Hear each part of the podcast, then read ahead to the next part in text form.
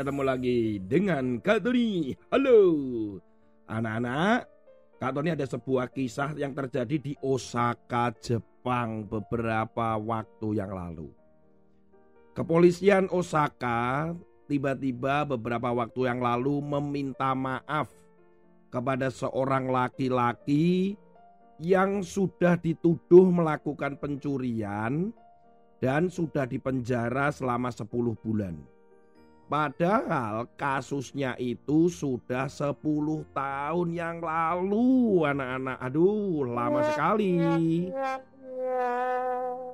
Pada tahun 2012 ada sebuah kejadian di sebuah toko swalayan. Seorang laki-laki ditangkap dengan tuduhan mencuri. Mencuri uang senilai 1000 yen. 1000 yen itu berapa ya Kak Tony? Ya kurang lebih 1000 yen itu 125 ribu rupiah anak-anak.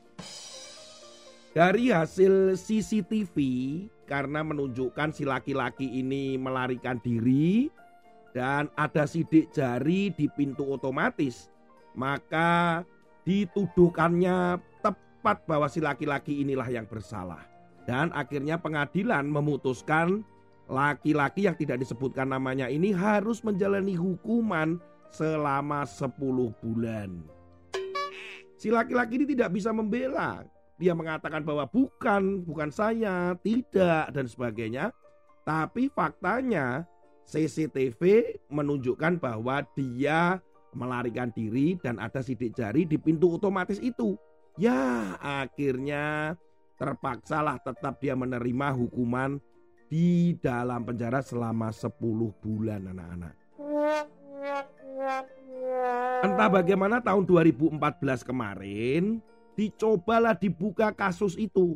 Eh ternyata dari CCTV juga yang dilihat lima hari sebelumnya baru ketahuan bahwa yang mencuri uang itu bukan si laki-laki ini.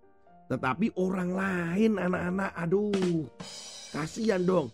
Sementara si laki-laki tadi sudah menjalani 10 bulan di penjara anak-anak. Aduh, kasihan sekali.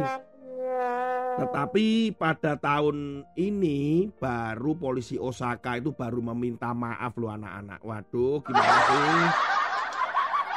Sudah di penjara, Pak.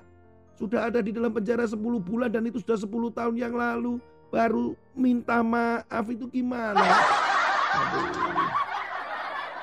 Dengan kata lain ya, si laki-laki yang dipenjara itu menanggung kesalahan daripada si pencuri sesungguhnya. Ya dia mau bilang apa begitu kan? Tapi dia sudah terlanjur menanggung kesalahan dari si pencuri yang sesungguhnya. Firman Tuhan hari ini terambil di dalam Amsal pasal yang ke-17 ayat yang ke-18. Orang yang tidak berakal budi ialah dia yang membuat persetujuan yang menjadi penanggung bagi sesamanya. Ayat ini bukan berarti kita tidak boleh menanggung kesalahan orang lain, misalkan hutang atau kita misalkan ada kesalahan dari orang itu atau teman kita. Tetapi ayat ini lebih menekankan sebenarnya kita harus makin hati-hati ketika kita menjadi tanggungan orang lain. Kalau ini sebuah larangan, bagaimana Paulus sendiri itu menanggung si Onesimus. Karena dia menanggung hutang, dia menanggung kesalahannya Onesimus. Nah, ini boleh kita itu, tetapi harus hati-hati. Apakah orang ini atau teman kita itu benar-benar memang memerlukannya? Dan kita tentunya kita harus tanya Tuhan dan berdoa. Adakah damai sejahtera di dalam hatimu? Jadi harus hati-hati. Seperti penjahat yang dituduh tadi. Dianggap dia mencuri. Padahal kan tidak mencuri anak-anak. Sehingga dia menanggung kesalahan dari pencuri sesungguhnya. Ya dia menerima begitu saja karena tidak bisa membela. Nah bayangkan kalau seperti itu. Dia tidak berakal budi jadinya. Mestinya mintalah kepada polisi untuk melihat CCTV yang lain atau bagaimana ada saksi dan sebagainya. Tapi dia ya udahlah ditanggunglah dalam waktu 10 bulan. Eh emangnya enak di dalam penjara 10 bulan anak-anak?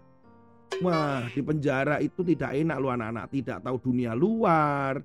Kemudian dia terkungkung di situ. Kemudian makannya terbatas. Kemudian ada banyak hal yang tidak mengenakan di dalam penjara. Tapi dia tanggung karena ya dia harus menanggung kesalahan pencuri yang sesungguhnya. Anak-anak yang kekasih di dalam Tuhan, kalian semua adalah anak-anak yang tetap mau menolong orang lain, yang mau juga berdoa buat orang lain. Ketika kalian ingin menanggung kesalahan orang lain, Yesus aja menanggung kesalahanmu dan kesalahanku bukan di atas kayu salib. Nah, itu karena perintah Bapaknya. Kalau kita memang akan menanggung kesalahan atau hutang orang lain atau temanmu, ya itu harus perintah Tuhan atau setidaknya dikuatkan oleh firman Tuhan atau orang-orang yang kalian anggap mereka lebih rohani dari kalian. Tuhan Yesus memberkati. Sampai ketemu lagi dengan episode yang lain bersama dengan Kak Tony. Haleluya. Terima kasih buat mendengarkannya.